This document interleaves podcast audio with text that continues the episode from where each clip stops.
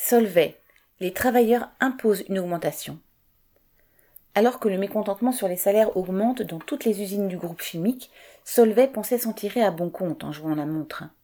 Lors d'une réunion sur le pouvoir d'achat mardi 12 juillet, la direction proposait une prime Macron de 800 euros avec quelques broutilles en lieu et place d'une véritable augmentation des salaires. La réponse est d'abord venue des travailleurs en équipe, continue du site de Tavo dans le Jura, qui ont lancé des débrayages dès l'après-midi, suivis à 100% par les équipes de nuit et du lendemain. À Saint-Fons, des débrayages ont touché plusieurs équipes le mercredi 13 et jeudi 14, avec l'arrêt des ateliers. Unanimement, les travailleurs exigeaient des augmentations de salaire au lieu d'une prime versée une seule fois.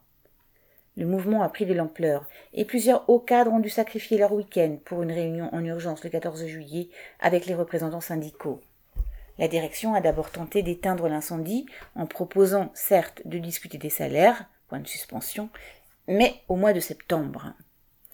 Le, soir même et le lendemain, les débrayages continuaient sur d'autres équipes à Tavaux et démarraient à l'usine de Dombasle en Meurthe et Moselle. Des appels à la grève s'organisaient pour les jours suivants sur plusieurs autres sites. Finalement, contrainte par les grévistes, la direction a proposé le vendredi 15 juillet 2,2% d'augmentation des salaires avec effet rétroactif au 1er avril, l'engagement de créer un mécanisme de garantie contre l'inflation d'ici à la fin de l'année et une prime de 200 euros.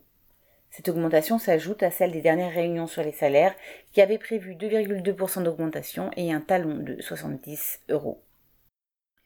Les responsables syndicaux ont poussé à accepter cette augmentation, bien loin de compenser l'inflation.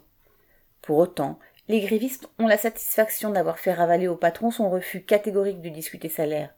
Ils ont constaté que ce qui était impossible la veille est devenu réalité en deux jours de mouvement. La preuve que les patrons craignent les réactions, et cela n'est pas passé inaperçu auprès des travailleurs. Correspondant Hello.